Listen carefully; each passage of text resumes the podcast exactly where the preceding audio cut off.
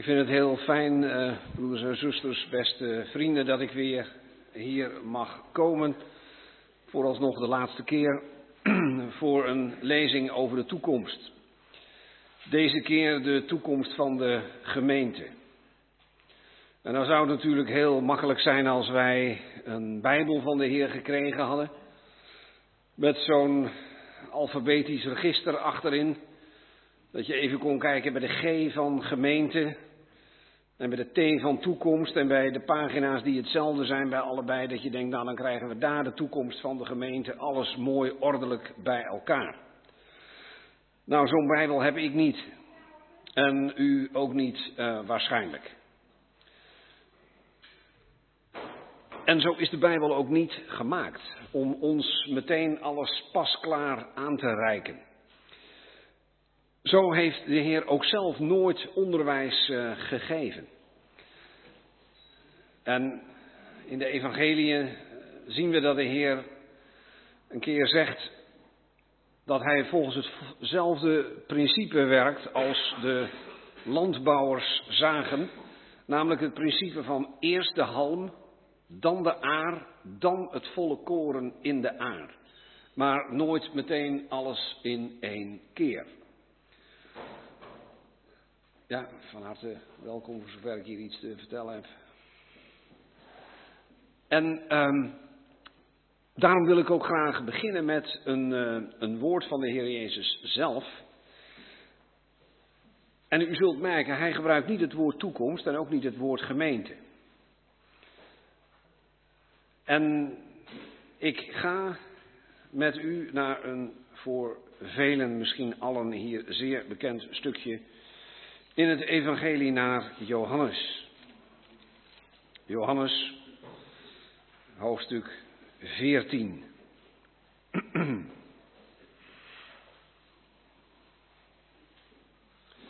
En ik lees de eerste paar versen van dat hoofdstuk. Johannes 14, vanaf het eerste vers.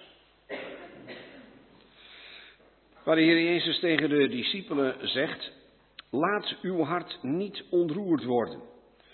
U gelooft in God, gelooft ook in mij. In het huis van mijn vader zijn vele woningen. Als het niet zo was, zou ik het u hebben gezegd, want ik ga heen om u plaats te bereiden. En als ik ben heen gegaan en u plaats hebt bereid, kom ik weer. En zal u tot mij nemen, opdat ook u zult zijn waar ik ben. En waar ik heen ga, weet u, en de weg weet u. Thomas zei tot hem, Heer, wij weten niet waar u heen gaat. Hoe kunnen wij de weg weten? Jezus zei tot hem, ik ben de weg en de waarheid en het leven. Niemand komt tot de Vader dan door mij. Voorlopig even tot hier. Wat vanavond zal opvallen bij de gedeelten die ik ga lezen over de toekomst en specifiek de toekomst van de gemeente, dat is dat er elke keer een hele concrete aanleiding voor de Heer is of voor de apostelen om over de toekomst te beginnen. In dit geval weet de Heer dat de discipelen zich kennelijk zorgen maken over de tijd dat de Heer er niet meer zal zijn.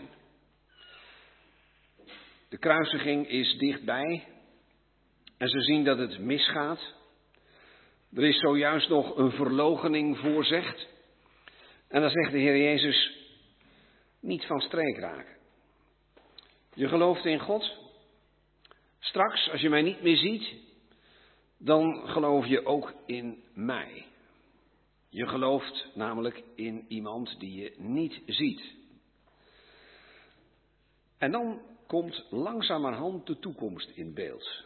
En de Heer zegt het, zoals ik zei, tegen de discipelen. Hij zegt dan ineens iets over het huis van zijn vader, wat wij gewend zijn te noemen het vaderhuis. Het huis van de vader van de Heer Jezus. Hij noemt het het huis van mijn vader. Hij zegt, en het mooie is, het is één huis, maar er zijn vele woningen. Wat de Duitsers zo mooi noemen een meerfamilienwoning. Dus één gebouw, maar er kunnen verschillende gezinnen, individuen hun eigen adres in hebben, hun eigen woonplekje. En de Heer zegt dat is zo zeker dat je ervan uit moet gaan dat het klopt wat ik zeg. Want als het niet zo was, dan zou ik het jullie wel verteld hebben. Want dit is nou net de plek waar ik naartoe ga om jullie plaats te bereiden. Hij zegt in vers 2 aan het eind, ik ga heen om uw plaats te bereiden. En als ik ben heen gegaan en uw plaats heb bereid, kom ik weer. En zal u tot mij nemen opdat ook u zult zijn waar ik ben. Nou, het is altijd interessant om je af te vragen, wat hebben de discipelen nou gedacht toen de Heer Jezus dit zei? Als ik ben heen gegaan, waar naartoe? En uw plaats heb bereid, kom ik weer. Waar vandaan? Nou, de plaats die de Heer net genoemd heeft, die is niet voor niks genoemd. Dat is het huis van de Vader. We zitten aan het begin van Johannes 14. Oftewel, als wat de Heer zegt nog een zekere structuur vertoont, dan is de plek die hij zojuist genoemd heeft, het vaderhuis, het huis van zijn vader, de plek waar hij naartoe gaat, maar hij wil daar niet alleen blijven. Hij gaat daarheen om plaats te bereiden. En inderdaad, die weg loopt via Golgotha. Die loopt via het graf. En ook via de opstanding en zijn verheerlijking. Daar, op die details, gaat de Heer hier niet in. Maar hij zegt wel, denk eraan, ik heb het over het huis van de Vader. Ik ga heen om uw plaats te bereiden. En als ik dat gedaan heb, als ik, zeg ik er nu even bij, via de weg van het kruis, via de dood en de opstanding en de hemelvaart, jullie plaats heb bereid, dan kom ik weer terug. En dan zal ik jullie tot mij nemen, opdat ook jullie zullen zijn waar ik ben. En ik heb net al gezegd, dat is het vaderhuis. En nou mogen we best blij zijn dat die discipelen ook niet altijd alles meteen begrepen hebben. Want er staat prompt een vraag in vers 4, vers 5. Als de Heer er nog aan heeft toegevoegd, waar ik heen ga, weet u, en de weg weet u. Nou, dan ben ik eigenlijk best wel blij dat daar een Thomas is geweest die gewoon gezegd heeft: Heer, dat hebben we niet helemaal meegekregen. We weten niet waar u heen gaat. Laat staan, zeg ik nu even met eigen woorden, dat we naar die plek die wij niet weten, de weg zouden weten. Ja, als u en ik nou de Bijbel hadden geschreven, dan hadden we de Heer laten zeggen: Nou, ik zal je eerst vertellen wat die plek is. En dan hoe je er komt. Maar dat doet de Heer niet. De Heer gaat niet nog een keer het huis van de Vader noemen. Nee, hij maakt het veel mooier. Hij noemt de Vader zelf. En hij begint met de weg. Precies anders dan ik het zou doen. Ik zou zeggen, wat voor zin heeft het om over een weg te gaan praten als je niet weet waarheen? Want dat was immers het probleem van die man, van Thomas. Thomas zegt, ik weet niet waar u heen gaat. Hoe kan ik de weg weten? En de Heer begint met die weg. Hij zegt, die weg, dat ben ik. En die plek, dan zouden wij verwachten, dat is het huis van de Vader. Nee, de Heer vindt het nog veel belangrijker dat we begrijpen wie daar woont. En hij praat over het komen tot de Vader. Dus tot dusver is er een paar keer gesproken over heen gaan. Ik ga heen, vers 2, om uw plaats te bereiden. Vers 3, als ik ben heen gegaan. Vers 4, waar ik heen ga, weet u. Nou, ik heb net gezegd, de Heer spreekt daar constant over het vaderhuis dat hij net genoemd heeft. We weten niet waar u heen gaat. En dan zegt de Heer, zoals ik net al even zei, die weg, dat ben ik. En via mij, en dan zegt de Heer niet, kom je in het vaderhuis, maar kom je tot de Vader. Oftewel, dat is nog belangrijker dan de plek. En dat is het mooie. De toekomst van gelovigen is niet zozeer het antwoord op de vraag waar, maar het antwoorden op de vraag bij wie. En dat is belangrijk. En hier zegt de Heer Jezus tegen de discipelen, jullie kunnen een beetje van streek raken doordat ik er straks niet meer ben. Maar het wordt alleen maar mooier, want ik wijs jullie op een plek die tot dusver niet in beeld was, het huis van mijn vader. En via mij kom je in dat huis, kom je bij de Vader. En wat ik er nou even uittrek nog, is dat de Heer zegt, niet dat Hij de discipelen daar zal laten komen als ze gaan sterven.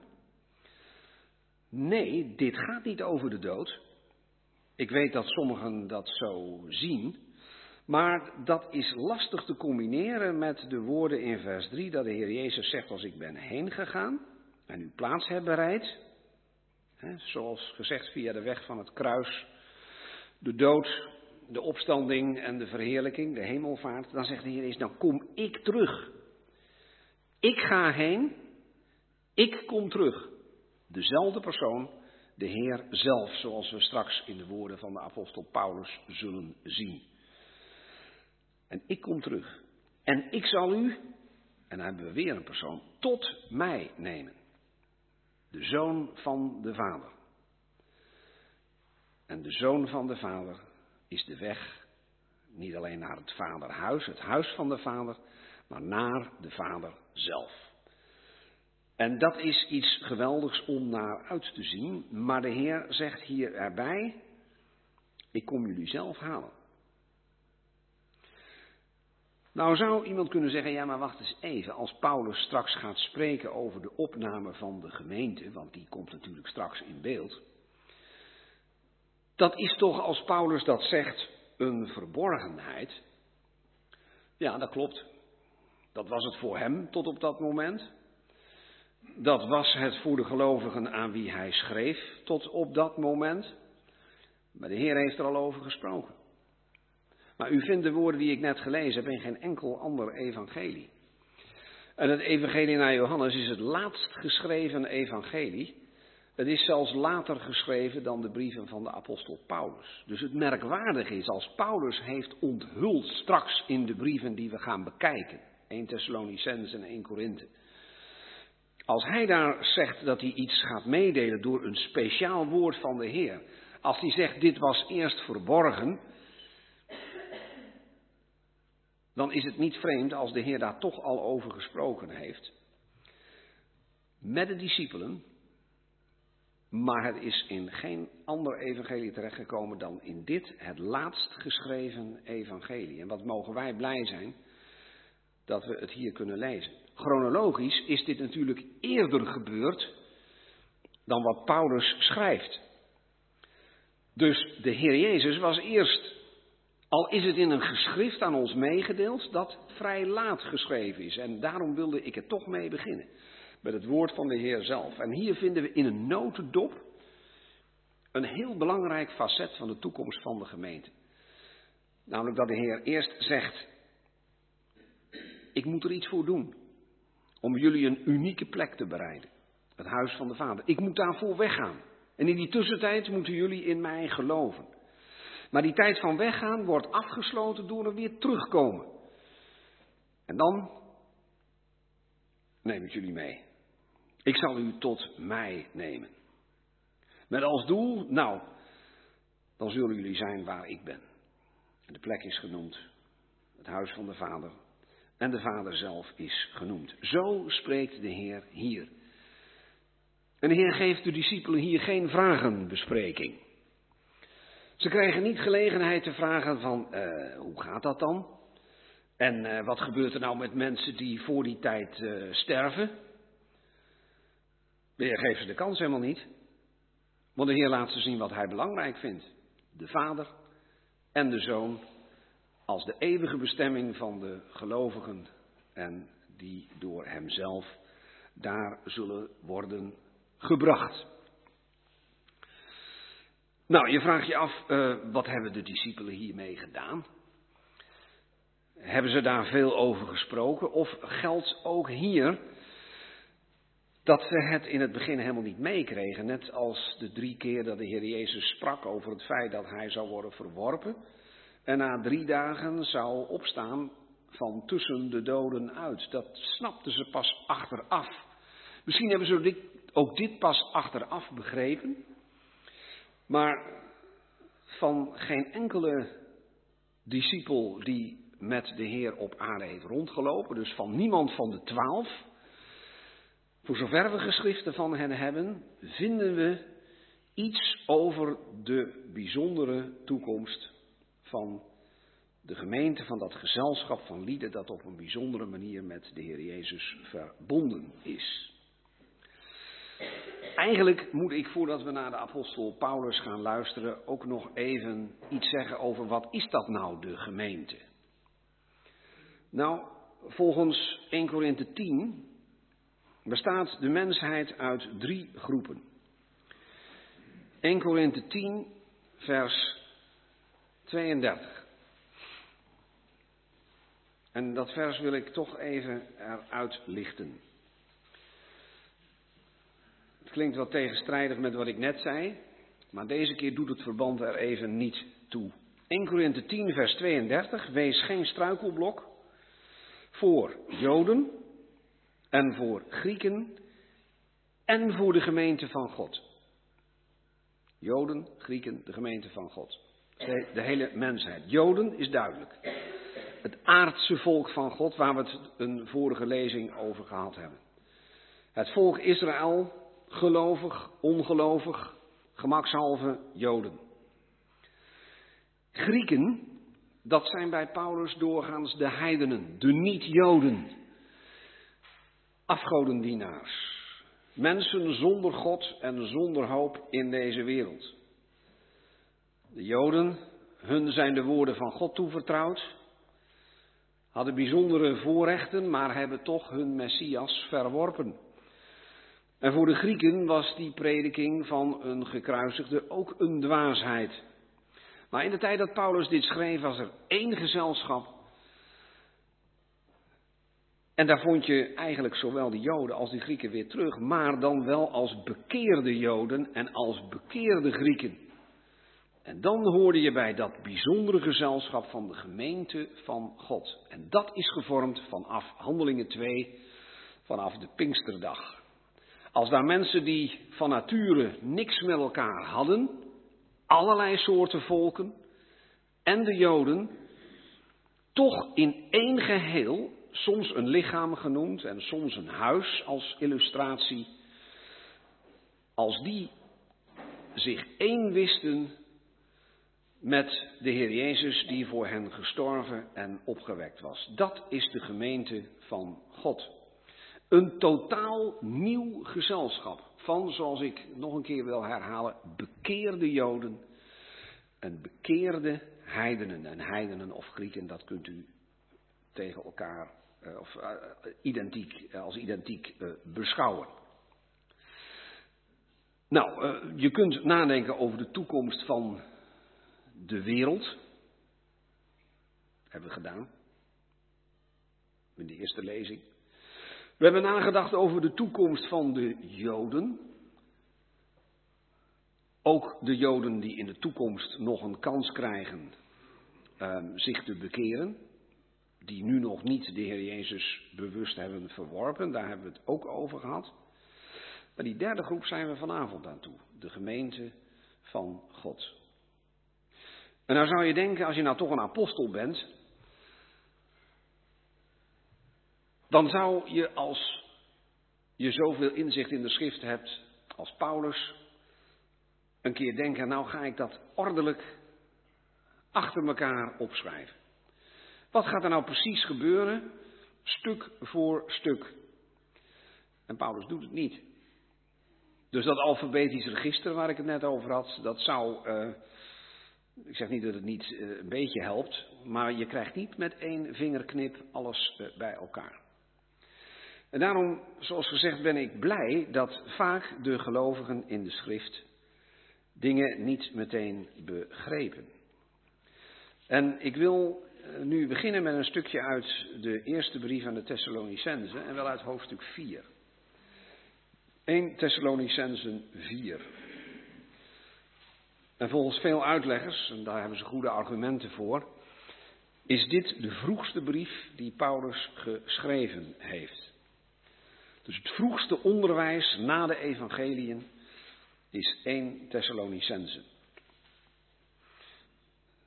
Ik begin bij vers 13. 1, Thessalonici, pardon, 1 Thessalonicensen 4 vanaf vers 13. Waar Paulus schrijft, maar wij willen niet dat u onwetend bent, broeders, wat betreft hen die ontslapen. Opdat u niet bedroefd bent zoals ook de overigen die geen hoop hebben.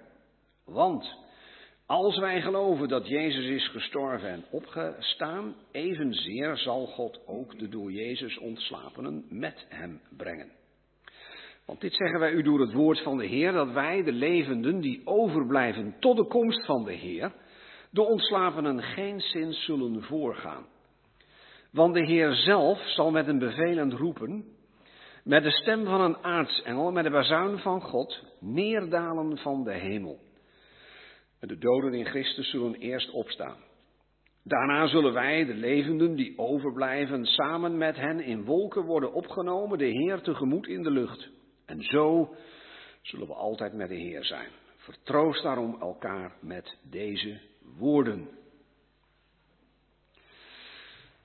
Het is niet zo dat de Thessalonicensen niets wisten van de toekomst. Paulus had er met hen over gesproken. Um, kan dat bewijzen met 2 Thessalonicensen 2, dus de tweede brief, 2 Thessalonicensen 2 vers 5, waar het over een ander detail uit de profetie gaat en waar Paulus in vers 5 zegt, herinnert u zich niet dat ik u dit gezegd heb toen ik nog bij u was? Oftewel, Paulus had erover gesproken, maar ze waren de boel een beetje kwijtgeraakt. Ze hadden niet alles meer op een rijtje. En dat is in de tweede brief. We zitten nu nog in de eerste. En voor zover wij weten is er tussen deze beide brieven geen nieuw bezoek geweest. Paulus is daar maar vrij kort geweest. Volgens mij slechts drie weken. Hooguit vier, want er is sprake van drie sabbatten.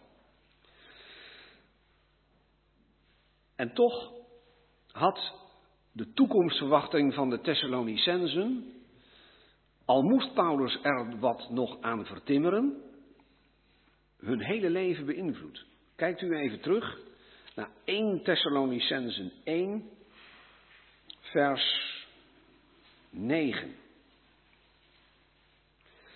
1 Thessalonicensen 1, vers 9. Dan komen we zo weer terug op het gedeelte waar we het net uit lazen. Daar zegt eh, Paulus dat de omgeving van de Thessalonicensen uh, toch wel verbaasd stond van de verandering die had plaatsgevonden. Want zelf vertellen zij van ons, ons apostelen, predikers, welke ingang wij bij u hadden, en nu komt het, en hoe u, jullie beste Thessalonicensen, hoe u zich van de afgoden tot God hebt bekeerd, om de levende en, waarach, levende en waarachtige God te dienen. Dat is nu, en zijn zoon uit de hemelen te verwachten, die hij uit de doden heeft opgewekt. Jezus, die ons redt van de komende toorn. Ze hadden een toekomstverwachting. En die stempelde hun hele leven. Hoe concreet, hoe gedetailleerd die toekomstverwachting was. Waarschijnlijk niet zo heel gedetailleerd. Maar één ding wisten ze zeker. Wij verwachten niet iets, maar iemand. Wij verwachten de zoon van God. Zijn zoon. Die is nu in de hemel, maar ze hadden iets meegekregen, zich iets herinnerd van wat Paulus zei. En dat is dat die zoon uit de hemel zou komen. Ze verwachten hem. Dat is nog iets anders dan weten dat hij zal komen. Het kan best zijn dat u, jullie, aan het eind van deze avond denken: ja, ik heb het nu misschien weer een klein beetje meer op een rijtje. En dan ben ik niet tevreden. Het is veel belangrijker om dat wel te weten, maar ook als je weet dat de Heer Jezus komt, Hem ook te verwachten. Dan zie je er naar uit. Het klinkt een beetje profaan, het beeld dat ik gebruik. Maar doorgaans staat iemand niet bij een bushalte om te kijken of de bus wel volgens dienstregeling rijdt. Dat deed ik als jongetje wel eens. Maar dat is een rare tik die je kunt hebben om te kijken van, uh, klopt het echt wat hier staat? Nee, iemand die eh, bij de bushalte gaat staan, die wil doorgaans met die bus mee. Die wacht niet alleen maar op de bus, die verwacht die bus omdat hij dat ding nodig heeft om zich te verplaatsen. Een heel zwak, raar beeld. Misschien vindt u het helemaal niet gepast. Weten dat de Heer Jezus komt is één ding. Kunnen onderscheiden tussen de opname en de verschijning, prachtig. Maar als dat alleen maar iets is met ons intellect en wat jongleren met schriftplaatsen, dat is niet hetzelfde als wat die Thessalonicenzen hier deden. En hoewel ze nog helemaal niet zo goed geïnformeerd lijken te wezen, doen ze hier al datgene wat ik met mijn lezing wil bereiken, ook voor mezelf, namelijk zijn zoon, de zoon van God, de zoon van de Vader, uit de hemelen verwachten. Dat is een zaak van het hart. En daar begon de Heer Jezus over in Johannes 14. Laat uw hart niet ontroerd worden. En eigenlijk laat hij horen waar je hart mee gevuld moet zijn in de tijd dat de Heer Jezus is weggegaan en je weet dat hij terugkomt. Niet alleen kijken of de dienstregeling klopt met het idee dat wij er ongeveer van hebben,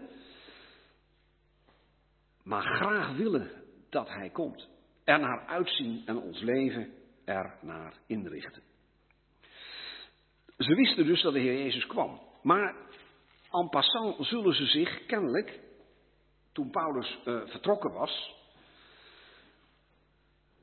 wat zorgen hebben gemaakt, want de Heer kwam nog niet, bleek nog niet gekomen te zijn.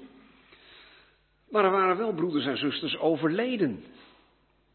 Tja, hoe moet dat nou? Lopen die dat geweldige gebeuren dan mis? Op welke manier maken zij het dan mee? Zijn zij een soort tweede rangs christenen die niet die glorieuze gebeurtenis waar ze misschien toch naar uit hebben gezien, zullen meemaken? Het merkwaardige is, Paulus zegt aan het eind van hoofdstuk 3, vers 13 iets heel bijzonders tegen de Thessalonicensen. En dan denk je soms wel eens, tenminste ik zeg dat wel eens gedaan, Paulus had het nou daar meteen even helder op een rijtje gezet. Kijk, in 1 Thessalonicense 3, daar staat in vers 11, 1 Thessalonicense 3 vanaf vers 11. Maar onze God en Vader zelf en onze Heer Jezus Christus mogen onze weg tot u banen. Maar u, Paulus zegt als het ware, ik hoop dat we nog eens een keer bij jullie op bezoek kunnen komen, vers 12. Maar u mogen de Heer doen toenemen en overvloedig zijn in de liefde tot elkaar en tot allen, zoals ook wij tot u, opdat Hij uw harten versterkt om onberispelijk te zijn in heiligheid voor onze God en Vader, bij de komst van onze Heer Jezus met al zijn heiligen. Niet zo makkelijke tekst, maar er is sprake van praktisch gedrag, wenselijk praktisch gedrag, namelijk onberispelijk zijn, heilig zijn. En een moment in de toekomst waar dat allemaal zichtbaar gaat worden.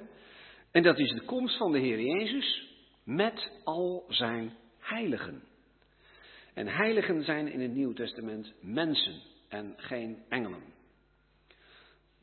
Er is wel sprake van heilige engelen, maar heiligen zijn bij Paulus mensen. Hij noemt ook allerlei levende gelovigen heiligen. En hij zegt, de Heer Jezus die komt een keer terug in het gezelschap van al zijn heiligen. Nou, ik zei net al, um, ik zou het niet vreemd gevonden hebben als Paulus toen gedacht had, ja nou ik dat gezegd heb, moet ik ze toch eens even gaan uitleggen hoe dat nou precies kan. Paulus doet het niet. Hij begint nog een heel stukje te spreken over dat onberispelijk zijn in heiligheid. Dat vindt Paulus veel belangrijker. Hoe gaan die Thessalonicenzen nu met beide benen op de grond door het leven in de maatschappij?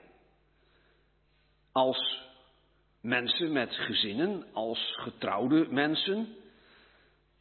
Er ging zoveel fout op dat terrein dat Paulus daar een flink aantal versen aan wijdt huwelijksleven en het leven in de maatschappij.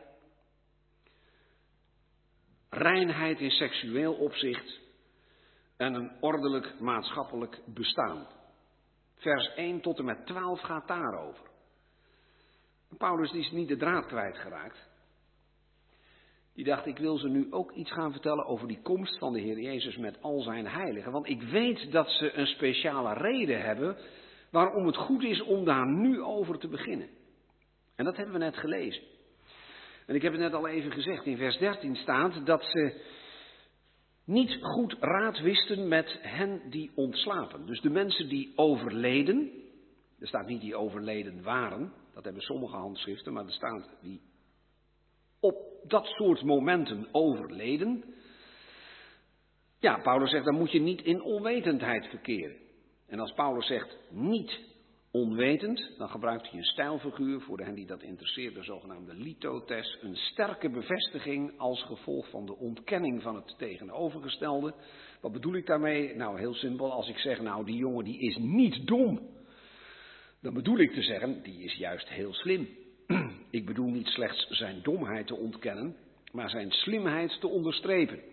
Als Paulus dus zegt, ik wil niet dat jullie onwetend zijn, dan zegt hij eigenlijk, ik wil dat jullie er deksels goed van op de hoogte zijn. Dat jullie dat heel goed weten, want daarmee heb je een stukje geestelijke stabiliteit. Als je iets weet over hoe dat nou zit met de mensen die nu al overlijden, in relatie tot de komst van de Heer Jezus straks. Als je het namelijk niet weet, zegt Paulus, dan loop je het risico in vers 13 dat je bedroefd bent zoals de overigen die geen hoop hebben. Paulus zegt niet, als je weet wat ik nu ga vertellen, ben je niet verdrietig meer. Natuurlijk is een gelovige verdrietig als er een bloedverwant, een echtgenoot, een vader, een moeder, een kind overlijdt. Natuurlijk is er dan verdriet.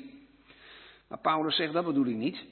Vers 13, opdat u niet bedroefd bent zoals ook de overigen die geen hoop hebben. Nou, het is goed om een hoop te hebben, maar je kunt hem pas hebben als je ook weet wat die hoop inhoudt. En daar gaat Paulus nu over spreken.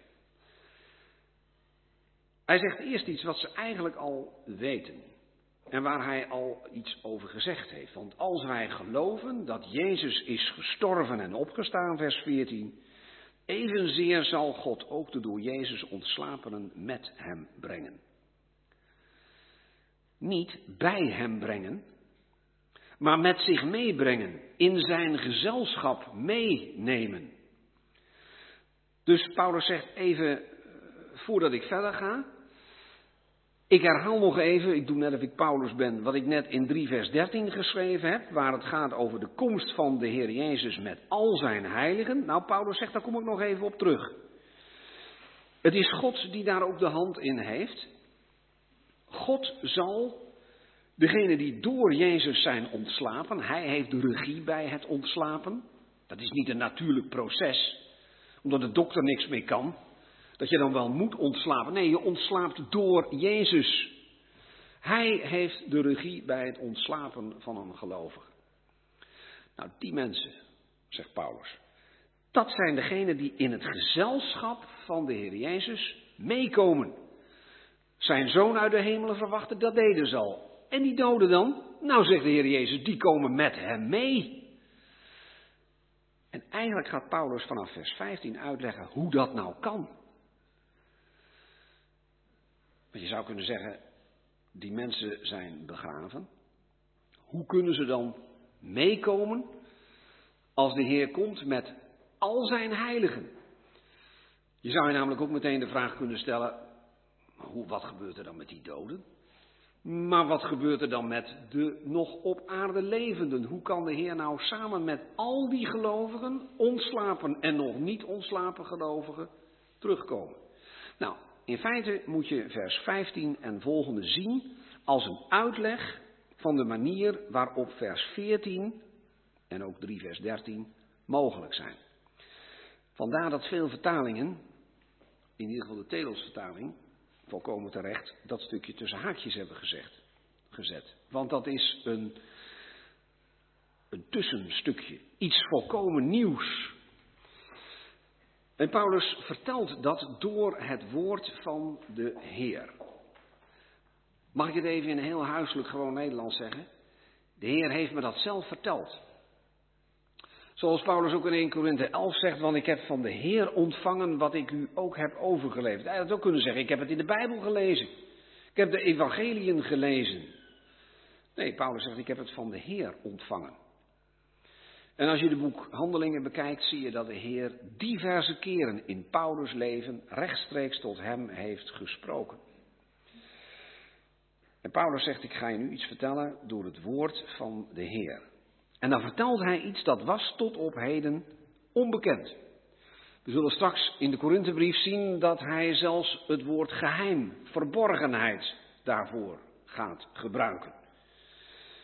Hij zegt, ik zal jullie, beste Thessalonicenzen, die een beetje van de kook zijn omdat er mensen zijn overleden, door een woord van de Heer iets heel moois vertellen. En wat zegt hij dan, vers 15? Dit zeggen wij door het woord van de Heer. Je kunt ook vertalen door een woord van de Heer. Dat wij, de levenden, die overblijven tot de komst van de Heer, de ontslapenen geen zin zullen voorgaan. Kennelijk hadden ze dat gedacht. Hadden ze gedacht, die ontslapenen, die hebben straks een tweede rangs exit. Een tweede rangs positie. Nee, zegt Paulus. Stel dat wij niet ontslapen, dat wij de levenden zijn die overblijven tot de komst van de Heer.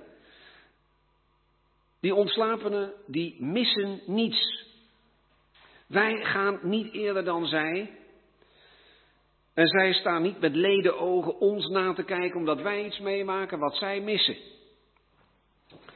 Nee, zegt Paulus. Wij, de levenden die overblijven tot de komst van de Heer, wij zullen de ontslapenen absoluut niet voorgaan. Nou, en een goede uh, uh, schrijver of spreker, die probeert steeds zo te spreken en te schrijven dat elke zin weer nieuwsgierig maakt naar de volgende.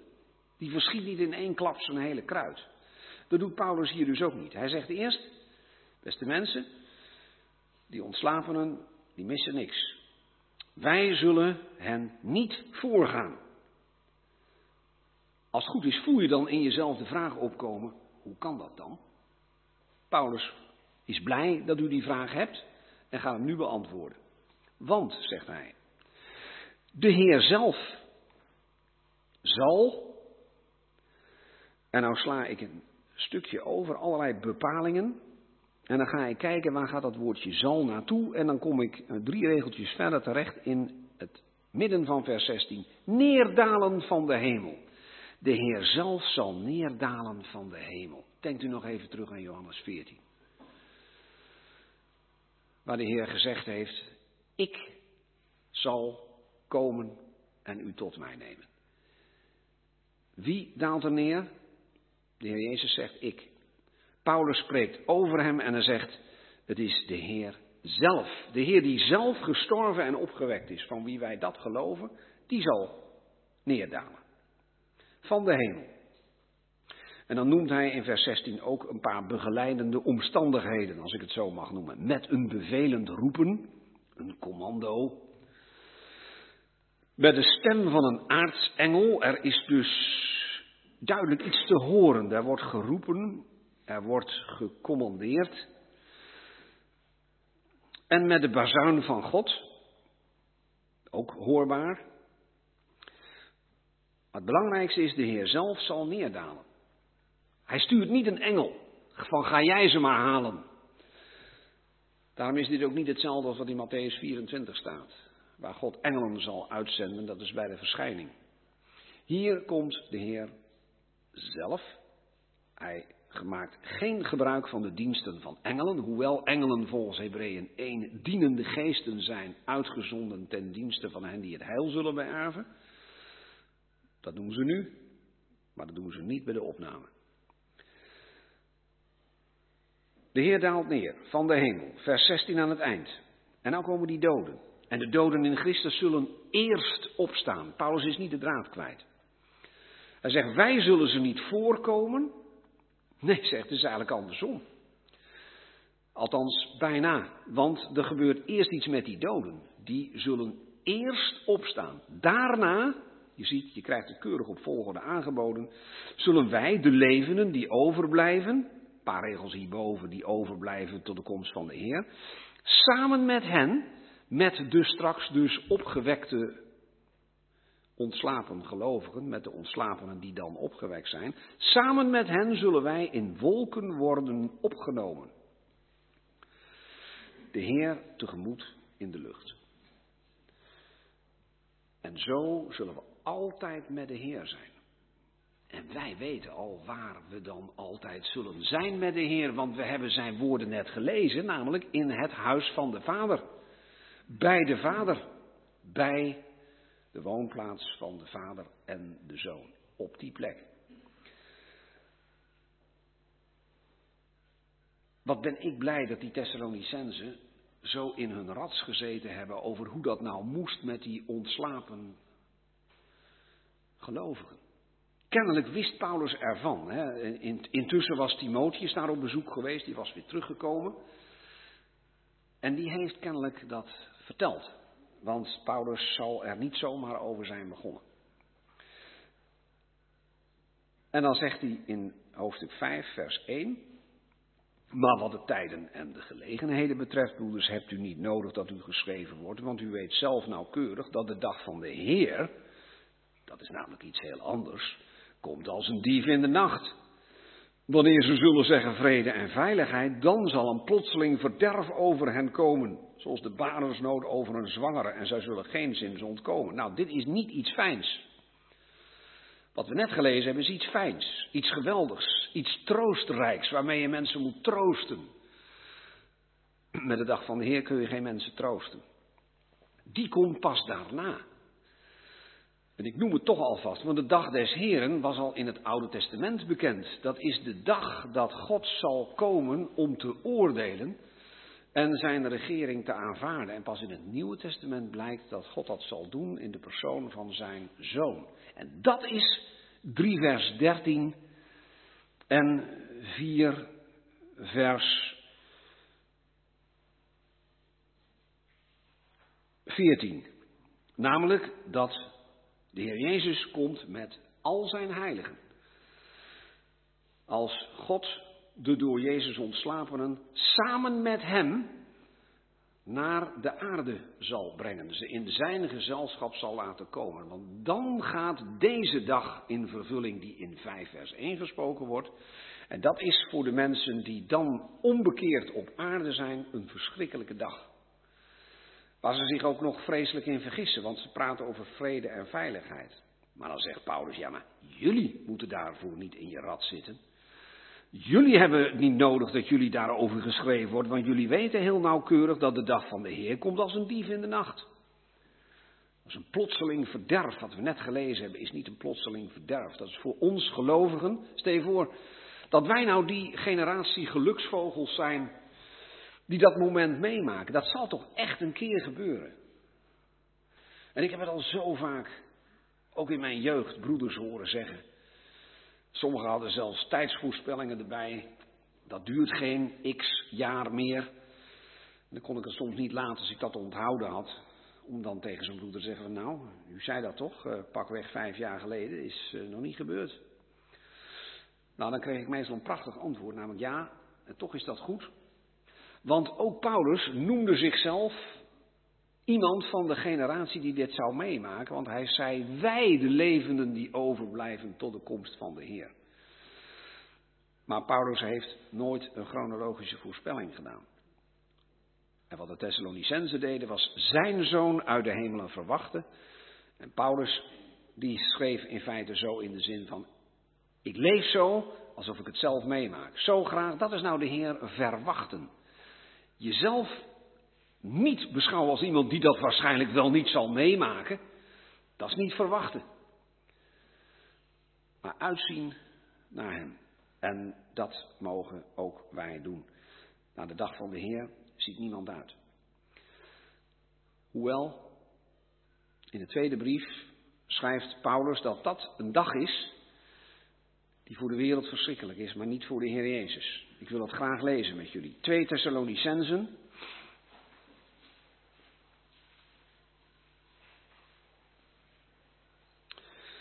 1. 2 Thessalonicensen 1. Daar is sprake in vers 7 van de openbaring van de Heer Jezus van de hemel, hè, vanuit de hemel met de engelen van zijn kracht, daar worden engelen expliciet uh, genoemd, in vlammend vuur, als hij wraak brengt over hen die God niet kennen en over hen die het evangelie van onze Heer Jezus niet gehoorzamen. Zij zullen als straf lijden het eeuwig verderf. Net lazen we over een plotseling verderf. Hier is datzelfde verderf in de tijd geplaatst een eeuwig verderf. Als straflijden het eeuwig verderf, verwijderd van het aangezicht van de Heer en van de heerlijkheid van zijn sterkte. En nou zou je zeggen, dat is dus een oordeelsdag. Ja, aan de ene kant wel. Vlammend vuur, oordeel, hebben we net gelezen. Maar dan lezen we door, vers 10. Wanneer hij komt om op die dag, dat is dus de dag van de Heer, verheerlijkt te worden in zijn heiligen en bewonderd te worden in allen die hebben geloofd. Want ons getuigenis aan jullie, beste Thessalonicensen, is geloofd geworden. Oftewel, Paulus zegt, jullie zullen daarbij zijn. Jullie zijn namelijk nu wel gelovig. Jullie krijgen dus niet vlammend vuur als oordeel te verwerken.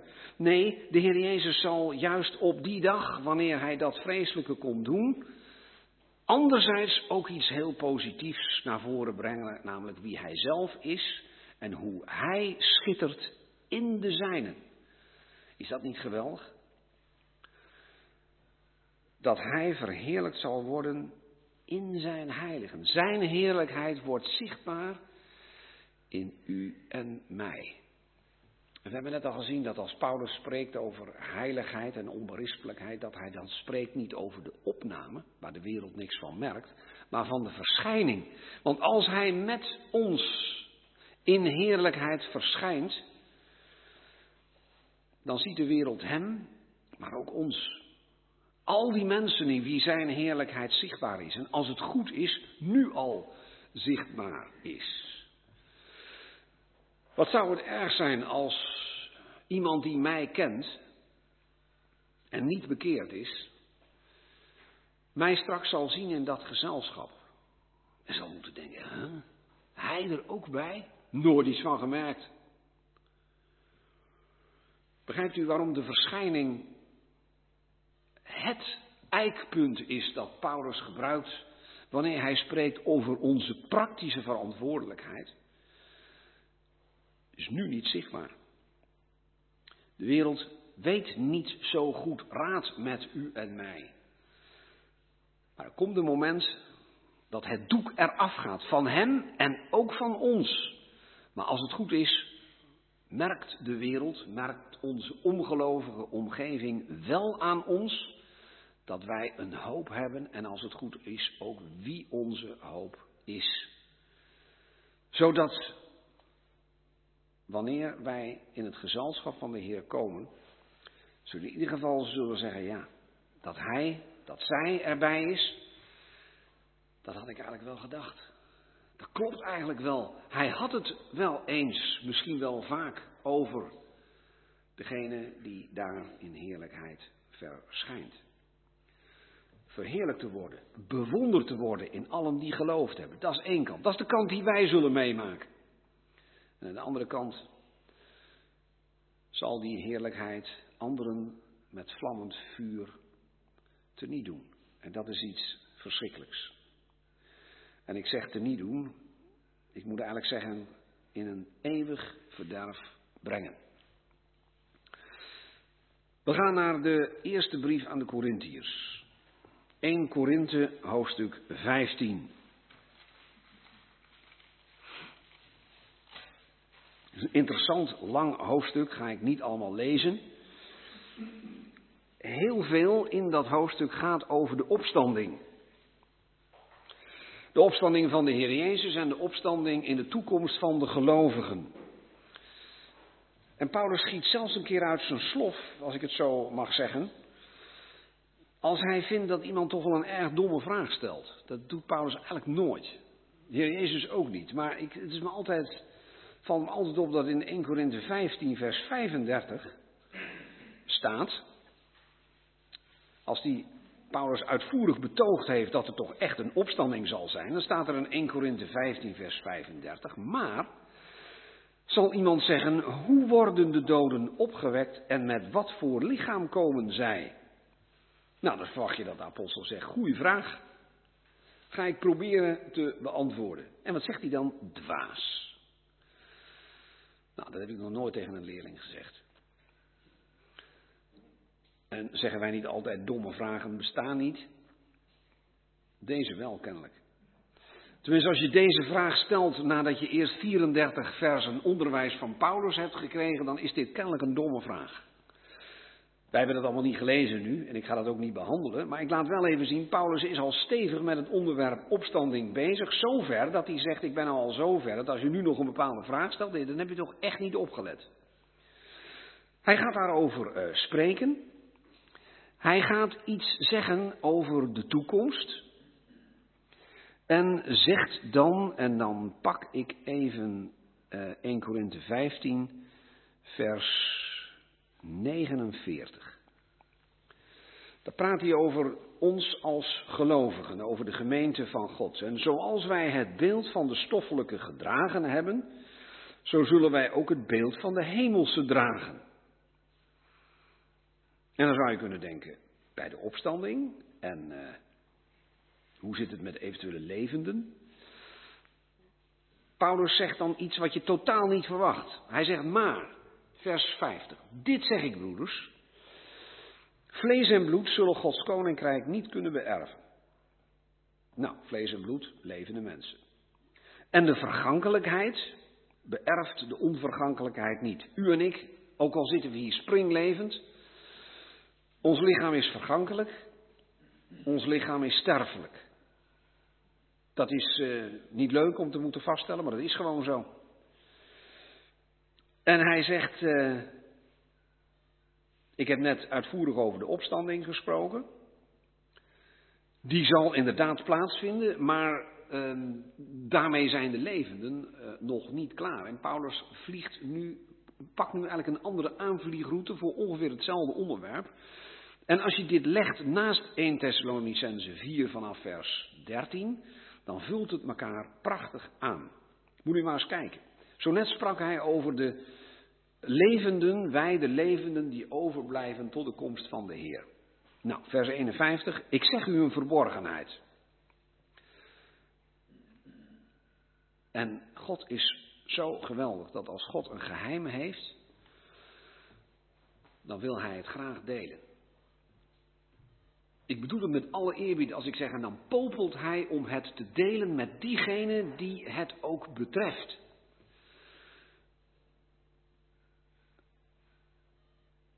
Voor de speurders, er zijn in het Nieuwe Testament veertien verborgenheden te vinden. Ik heb ze niet allemaal paraat. Ik beperk me vanavond tot deze. Maar dat is een interessant woord, mysterion geheim, mysterie.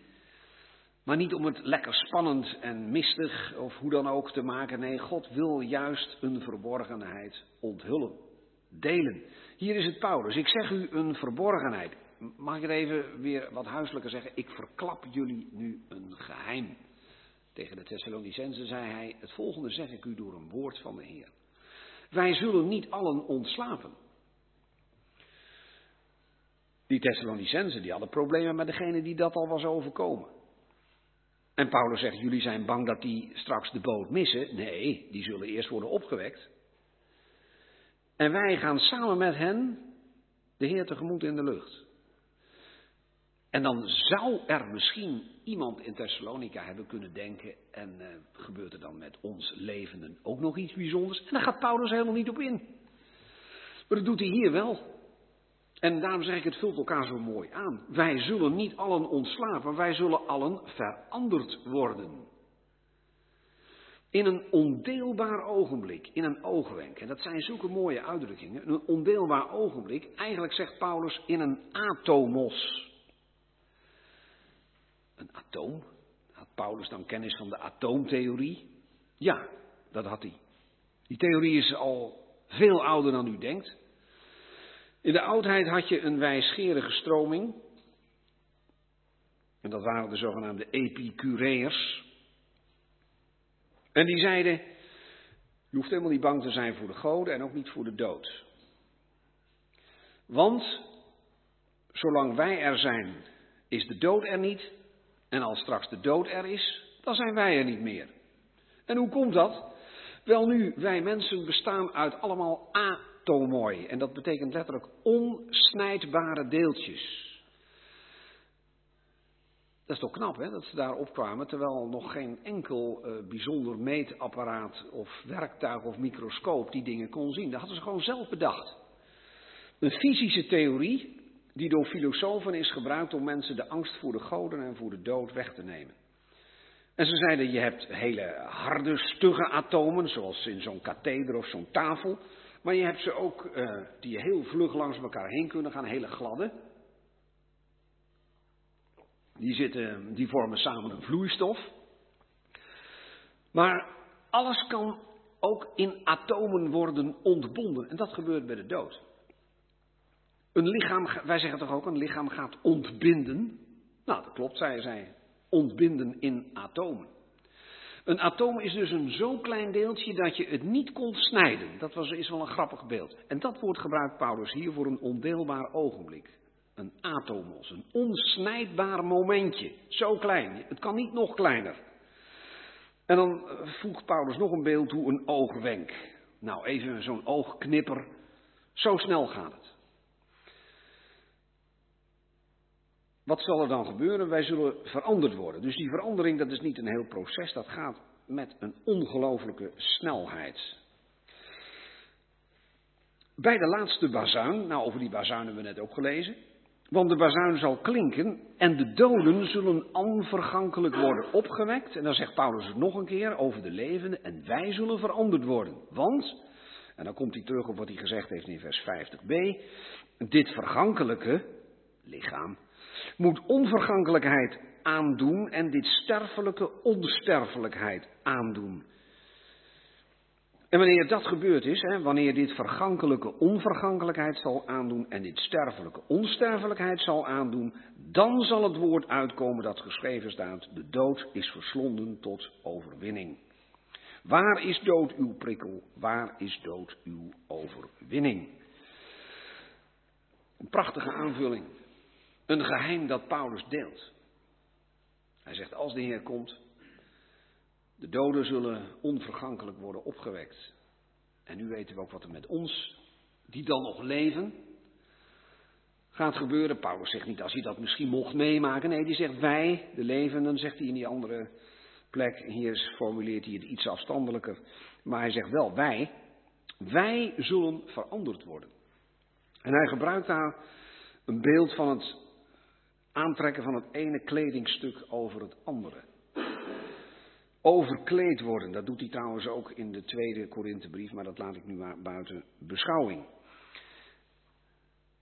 En dan hier niets over samen als één gezelschap de Heer tegemoet in de lucht. Nee, Paulus zegt als het ware, beste Corinthiërs, dat heb ik al een keer eh, opgeschreven. Uh, aan het eind van de Kolossenbrief lees je ook dat Paulus ervan uitgaat dat gemeenten elkaars brieven lezen, hoewel ze elk hun eigen kenmerk hebben. En Paulus vertelt dat hier niet allemaal nog een keer. Maar wij weten dat het toch gaat gebeuren. De Heer Jezus heeft het gezegd. Ik zal u, ik zal komen, neerdalen, komen en jullie meenemen. Paulus zegt aan de Thessalonicense, de Heer zelf zal komen.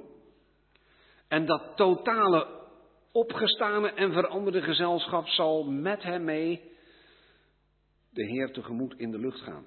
En hier wordt expliciet uitgelegd dat ook wij, de levenden, niet zoals we nu zijn, ineens zoef naar boven gaan, maar een verandering hebben meegemaakt die uh, zo snel gaat dat Paulus hier eigenlijk ook maar heel weinig over zegt. Het is iets van het ene kledingstuk over het andere aantrekken.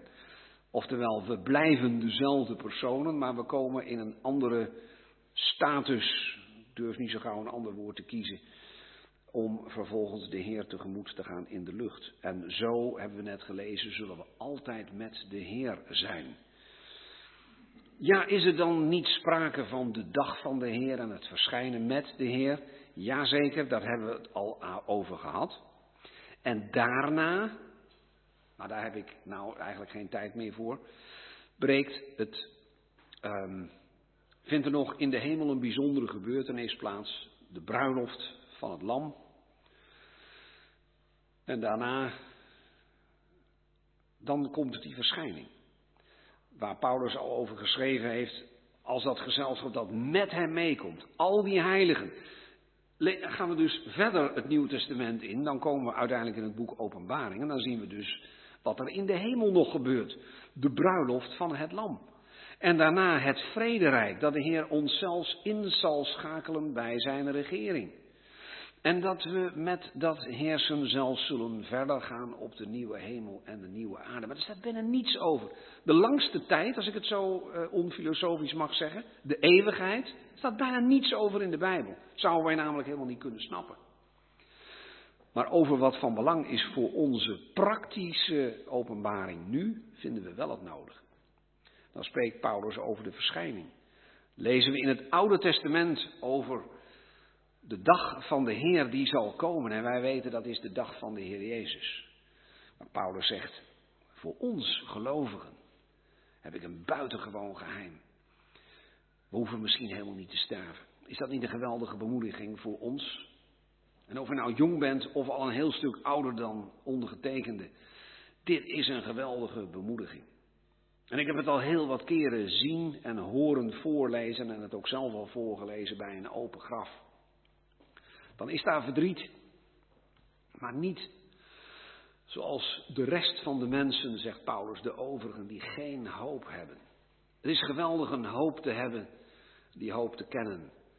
Het is nog belangrijker te weten wie die hoop is. Op wie onze hele hoop gericht is. En dan hoop ik dat we allemaal zijn zoon uit de hemelen verwachten. Uitzien naar een eeuwigheid bij hem in het vaderhuis. En als de Heer ons dan voor die tijd nog wil inschakelen om met Hem te gaan regeren, de duizend jaren, prachtig. Openbaring 20 spreekt erover. Mooi gedeelte. De gemeente als de bruid van het lam, vlak daaraan voorafgaand, prachtig, is geweldig, heeft nog niet plaatsgevonden. Maar we zijn nu wel aan het werk, aan dat bruiloftkleed. De gerechtigheden van de heiligen. Oftewel, op die bruiloft zal ook zichtbaar zijn wat u en ik aan dat prachtige kleed nu hebben bijgedragen. Maar we zijn dan zijn bruid. Het gaat om hem. En dat is wel even wat anders dan op een gewone bruiloft hier. Want als ik in de tijd dat wij nog kleine kinderen hadden en we niet altijd samen naar een bruiloft konden, als ik dan naar een bruiloft geweest was en ik kwam weer thuis, nou dan weet u zeker wat mijn vrouw dan vroeg. Hoe zag ze eruit? Ze heeft nooit gevraagd wat voor pak had die bruidegom aan. Ik, ik kon trouwens over geen van beide veelzinnigs uh, zeggen in het algemeen. Maar u, u, u, begrijpt het, dat is zo uniek, die, eh, die bruiloft straks. Enerzijds is de bruid van belang. De gerechtigheden van de heiligen de rechtvaardige daden van ons worden zichtbaar in haar. Maar het is de bruiloft van het lam. Hij huwt dan op een bijzondere manier dat gezelschap dat nu al met hem verbonden mag zijn. We zijn onvoorstelbaar bevoorrechte mensen.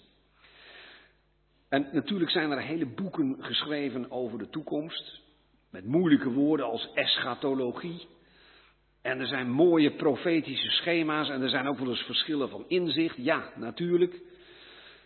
Maar ik heb vanavond besloten gewoon te beginnen bij het begin. En het eerste wat wij kunnen verwachten is niet eerst die gebeurtenis, dan die en dan dat en dan kan de Heer terugkomen. Nee, voor de opname van de gemeente, want zo wordt deze gebeurtenis genoemd, dat meegenomen worden in wolken hem tegemoet in de lucht, dat weggerukt worden. Er is niets meer dat daar nog aan vooraf moet gaan. Dat kan ieder moment plaatsvinden. En de vraag is, wat doen we met die kennis? Ik zeg het ook tegen mezelf. Ik heb het nu vanavond weer eens mogen vertellen. In hoeverre bepaalt dat mijn leven?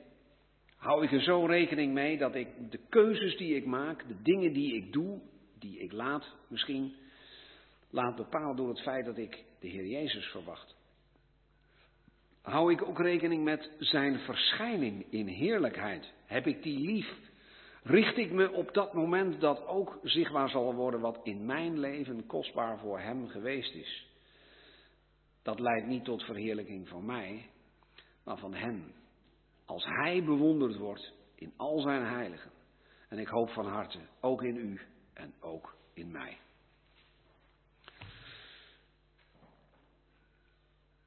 Zijn er vragen? Want dat is het fijne van hier, die komen er meteen achteraan. Ja. Oh.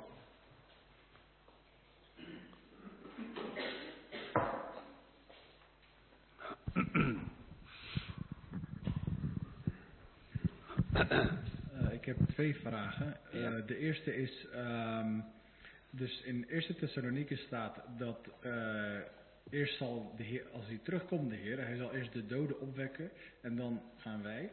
En uh, dus dat betekent dat, er, dat ze nog niet opgestaan zijn. En in, uh, over de oordeling, de hel, die, de poorten die zijn nog, ik geloof dat ze nog dicht zijn, want de antichrist en de, de, de, de beest, die zullen de eerste zijn die daarheen zullen gaan. Ja. Maar hoe zit het met het verhaal van Lazarus en de rijken? Heel goed. Want Lazarus die ging niet naar de vadershuis, maar die ging bij Abraham. En uh, ja, die, de, de rijke die was in de, de, de vlammen. De plaats van pijn. Ja. Ja. Was dat de hel, de houders? Nee. Of ja, hoe moet ik dat zien? Ja, dat is een goede vraag. Um, misschien helpt het als we terugdenken even aan de moordenaar aan het kruis, zoals we die wel noemen. De Heer Jezus zegt tegen hem, heden, hè, vandaag, zul je met mij, en dan zegt hij niet in het vaderhuis zijn, of gaan regeren.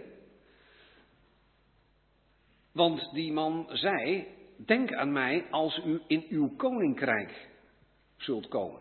Dat is wel heel bijzonder, dat je iemand naast je ziet sterven aan een kruis en zegt, ik weet dat u gaat regeren. Denk dan aan mij. En dan zegt de Heer niet van, joh, jouw profetische plaatje, dat klopt niet helemaal. Daar moet ik nog even iets aan bijstellen. Wel nee, de Heer zegt, vandaag nog zul je met mij in het paradijs zijn. Gelovigen zijn nu, als ze ontslapen zijn, in het paradijs. En ongelovigen die nu al zijn uh, gestorven, die zijn in wat de geschiedenis, ik zeg ook niet gelijkenis, maar de geschiedenis van de rijke man en de arme Lazarus, dat is de plaats van pijn. En dat is vreselijk, want na het vrederijk worden namelijk pas de ongelovigen opgewekt, om geoordeeld te worden naar wat in de boeken geschreven staat. En dan komen ze op die plek waar dan al het beest en de valse profeet duizend jaar zijn geweest, waar de duivel dan na het vrederijk in wordt geworpen en na het oordeel over de grote witte troon ook de ongelovigen, die dan al een minimaal duizend jaar, velen veel langer al, hebben doorgebracht in de plaats van pijn. Het zal hoe dan ook iets verschrikkelijks zijn. We kunnen moeilijk gaan praten, tenminste ik zou het niet kunnen, over uh, veel verschillen tussen het paradijs en het vaderhuis. Want toch zegt Paulus over die tijd van het paradijs dat hij daar wel is met Christus. Net als de moordenaar aan het kruis. Met mij in het paradijs. En Paulus zegt heen te gaan, of ontbonden te worden in oudere vertalingen, en met Christus te zijn. Hoe dan ook, dat is al geweldig. Omgekeerd zal het nu vreselijk zijn in de plaats van pijn. En zal het ook verschrikkelijk zijn in de poel van vuur en zwavel. En dat is de hel. Daar is nu nog. De, hel is, Matthäus 25, bereid voor de duivel en zijn demonen en zijn engelen. Maar er zullen helaas ook mensen in terechtkomen. Dus ik hoop dat ik het zo een beetje ordelijk heb eh, gezegd. Maar is het is een soort, uh, laten we zeggen, stand-by? Ja, er is ook een, een tekst in het Oude Testament. Dat eerst is de dood en dan is de judgment. Het oordeel. Het oordeel. Dus, uh, dus uh, ja, dat weet ik niet over.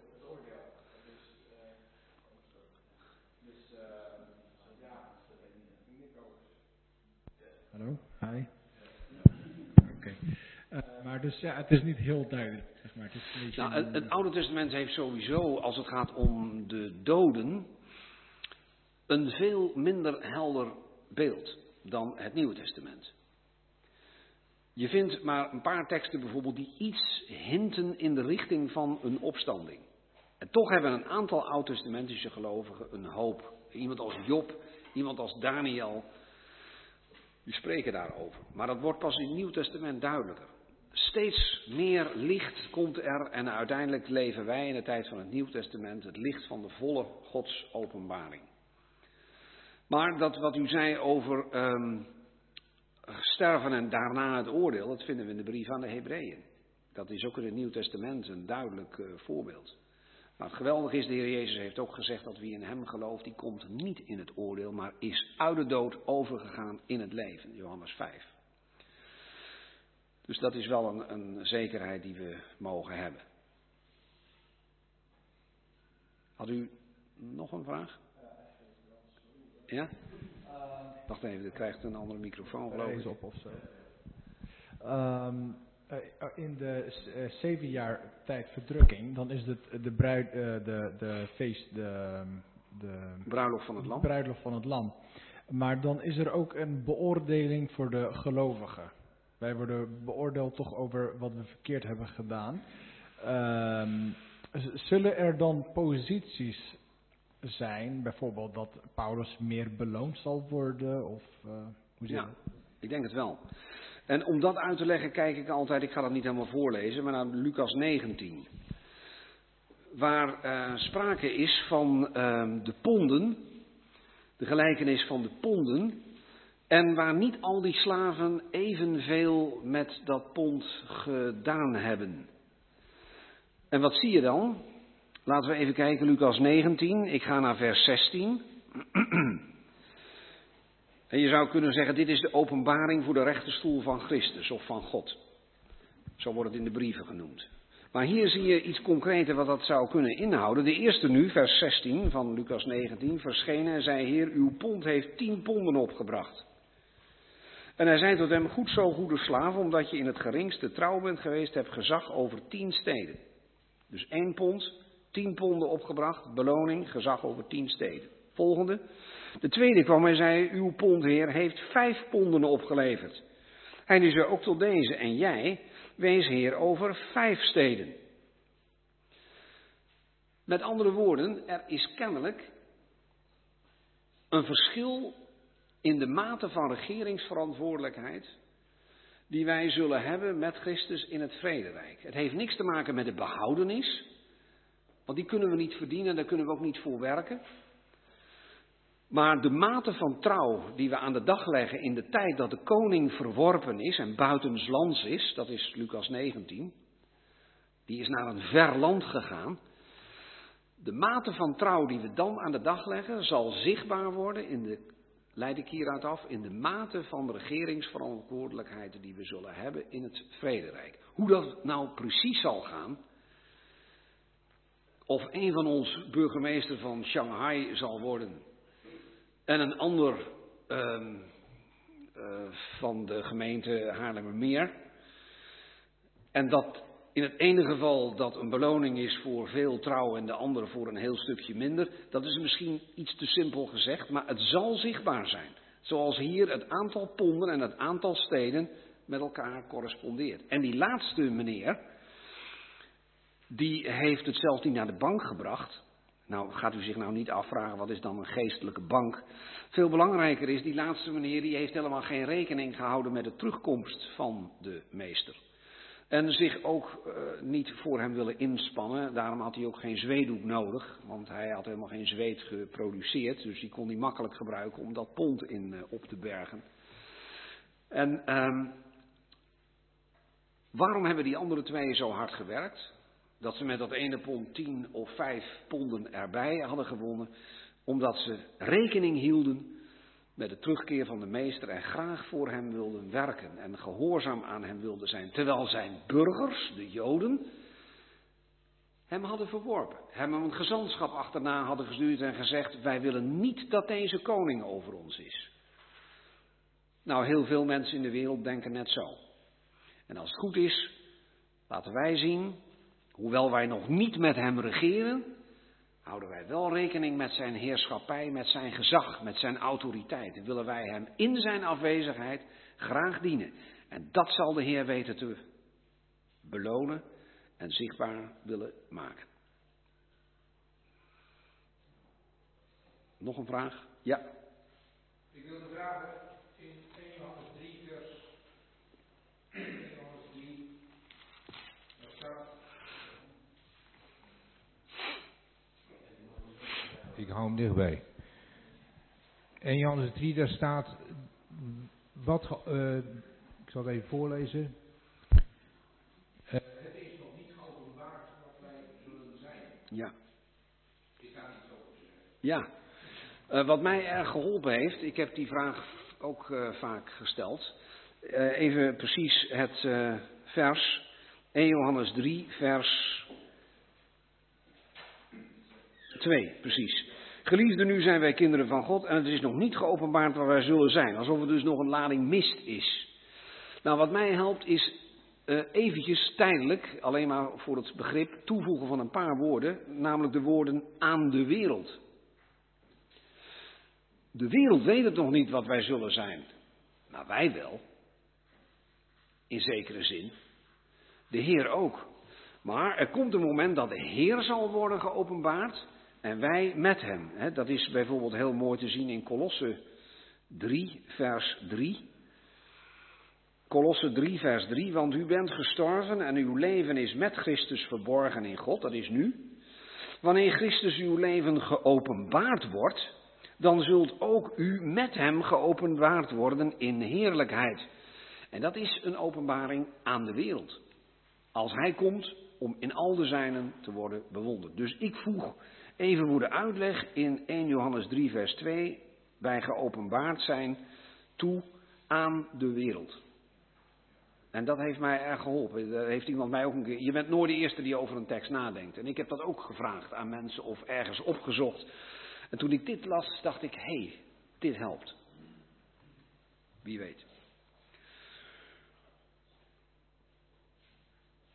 Nog een vraag?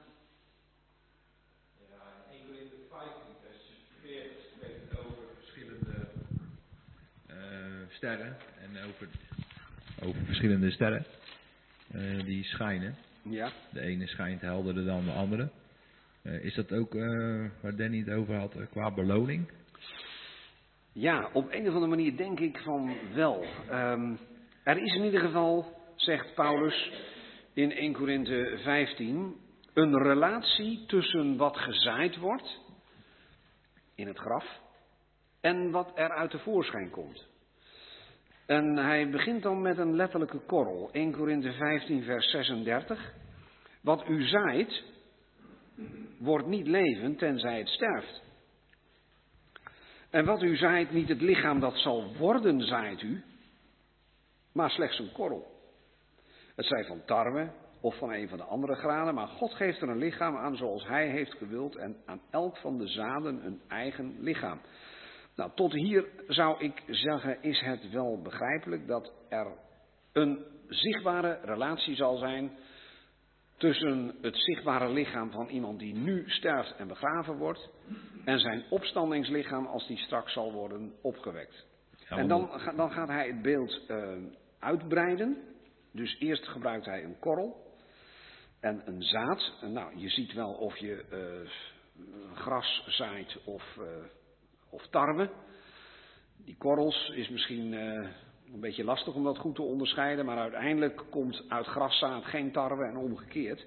En dan zegt Paulus in 39, alle vlees is niet hetzelfde vlees. Zo van dat klopt, dus verschil. Maar een ander is dat van mensen, het andere van dieren, weer het andere het vlees van vogels. En dan komt hij ook met hemelse lichamen.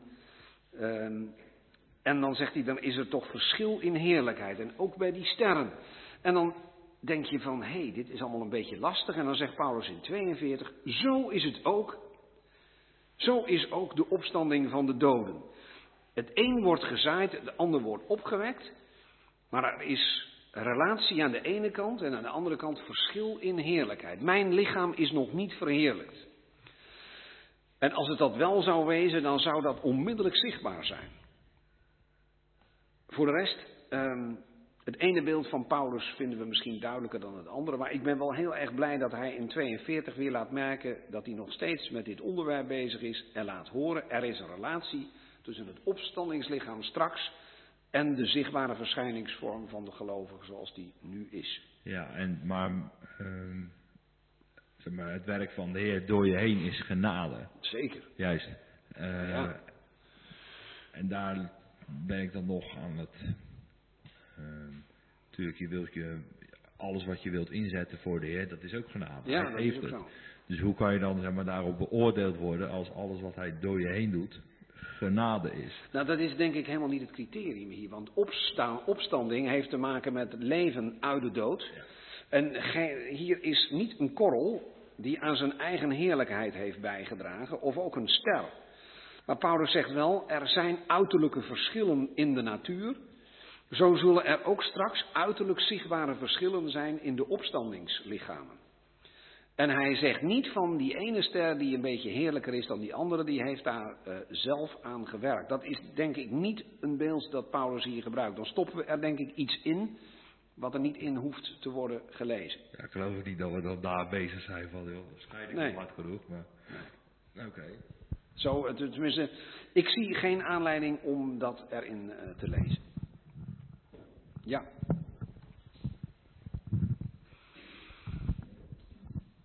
Ik heb ook nog een vraag. En dat gaat over 2 Thessalonica 2. ogenblik. Want als ik nou Paulus was geweest, dan schrijft hij: Wij vragen u, echte broeders, in verband met de komst van onze Heer. En dan zegt hij in vers 3: Laat niemand u op enige wijze bedriegen. En dan zou ik schrijven: Want wij gaan die dag helemaal niet meemaken, want Ja. dan zijn wij hier al weg. Ja. Nou, eigenlijk zegt hij dat ook. En dat doet hij precies in het stukje dat jij niet voorlas. Namelijk aan het eind van vers 1. Wij vragen u echter, broeders, en nou vertaal ik het een ietsje anders, maar wel helemaal eh, keurig. Op basis van de komst van onze Heer Jezus Christus. En onze bijeenvergadering tot Hem. Dat is de opname. Dan zijn wij bijeenvergaderd tot Hem. Met dat in ons achterhoofd, zegt Paulus. Als je daar nou eens aan denkt, dan kan ik nu ook tegen jullie zeggen dat je niet zo snel van streek moet raken. En dan zou hij inderdaad kunnen zeggen van, dan weet je toch dat je het niet mee gaat maken. Maar hij voegde daarna ook nog even aan toe, een mooi profetisch overzichtje. Eigenlijk zegt hij, er zijn twee argumenten om niet van de koop te raken. In de eerste plaats moet je in je achterhoofd houden, dat is dat in verband met, dat is de komst van de Heer en onze bijeenvergadering tot Hem. Om die reden maken we het niet mee. En in de tweede plaats, als je nou toch wil rondkijken op deze planeet, hoewel je er dan straks niet meer bent, dan zal ik je even laten zien wat daar gaat gebeuren. Dus een tweede argument is het profetisch plaatje. Want ja, ik begrijp het toch nog niet helemaal goed. Want ik stel me zo voor dat Paulus heeft er met de Thessalonicenzen over gesproken toen hij er was. Ja, dat zegt hij in vers 5. En dan Ja. nog die eerste brief gestuurd. Ja. Hoe konden ze dan nog niet begrepen hebben, als het eigenlijk zo simpel was, dat die dag van de Heer er niet voor hun kwam? Nou, dat heb ik toch wel vaak meegemaakt. dat ik volgens mij dacht dat ik dit best netjes had uitgelegd. Ja, En dat mensen dat niet helemaal meekregen. Ik, ik begrijp het wel. ja. Want aan de ene kant worden wij geacht de verschijning van de Heer Jezus lief te hebben, daar rekening mee te houden. En aan de andere kant zou je ook kunnen denken, maar dat maken wij helemaal niet mee. Ja, we komen met de Heer samen, maar dan zitten wij al in het mooiste gezelschap dat je kan indenken. Uh, wij leven liever naar de opname toe. En toch zegt Paulus zelden, eigenlijk helemaal nooit, je moet rekening houden met de opname. Want je kan ieder moment kan het voorbij zijn. Dan kun je geen getuigenis meer zijn voor je buurman. Nee, de apostel zegt, onberispelijk zijn in heiligheid. Denk eraan, de verschijning. En kennelijk was er door die dwaalbrief, die in vers 2 wordt genoemd, zoveel verwarring gesticht. Dat ze dachten dat de dag van de Heer al aangebroken was. Nou, zegt Paulus, dat kan helemaal niet. Twee redenen. De twee punten die hij noemt in vers 1. De komst van de Heer en onze daaraan voorafgaande bijeenvergadering tot Hem. Je zou zelfs allebei op de opname kunnen laten slaan, want de Heer komt immers om ons te halen. Maar afgezien daarvan zegt hij, voor die tweede komst, de verschijning, moeten er wel eerst bepaalde dingen op aarde plaatsvinden. En Paulus zegt, dat is gewoon nog niet zo. Dus twee argumenten om niet van de kook te raken. Bedankt. Ik heb nog één hele andere vraag, die ik toch misschien ook wel even mag stellen. Um, Hebreeën 12, vers 1, daar gaat het over een grote wolk van getuigen. En dat zijn dan eigenlijk gelovigen die al gestorven zijn, ja. Uh, meestal op niet zo'n mooie manier als je hoofdstuk 11 leest. Ik uh, ben wel benieuwd hoe u dat ziet. Zou dat getuigen zijn van ons? Uh, alleen voor ons, maar ook van ons? Zouden zij nu ook meekijken met hoe het met ons gaat? Ja, dat is geen makkelijke vraag. Kijk, dat die wolk van getuigen bestaat uit de overledenen uh, uit hoofdstuk 11, dat ben ik met je eens. En dat zijn ook inderdaad getuigen die op een bijzondere manier getuigenis hebben afgelegd. Zo uh, zou je het kunnen lezen van uh, hun leven in de Heer, maar dan zijn het martelaren. En martelaren betekent getuigen. Dus het woord dat wij gebruiken voor martelaren is een verbastering van een Grieks woord dat betekent getuigen. Het heeft niks met het werkwoord martelen te maken. Dat is een misverstand dat alleen maar in het Nederlands kan ontstaan. Um, er zijn ook uitleggers die zeggen, nou, die wolk van getuigen, je moet het zo zien, als wij de wedloop lopen die ons licht omstrikt, dan gaan wij met zo'n verschrikkelijke snelheid langs die tribunes, dat de mensen die ons bekijken, die zien we als een soort wolk voorbij vliegen. Die zien we niet gezicht voor gezicht, we zien één grote flits en dat zou dan de wolk van getuigen zijn. Want uh, wij worden in ieder geval opgeroepen om vanwege die enorme hoeveelheid mensen die al hebben laten zien hoe ver ze je kunt komen als je geloofsvertrouwen hebt, dat wij ook ons aan hen kunnen spiegelen en ons om diezelfde reden uh, op de wedloop en op de overste leidsman kunnen richten. Dus dat, daar ben ik iets minder stellig over.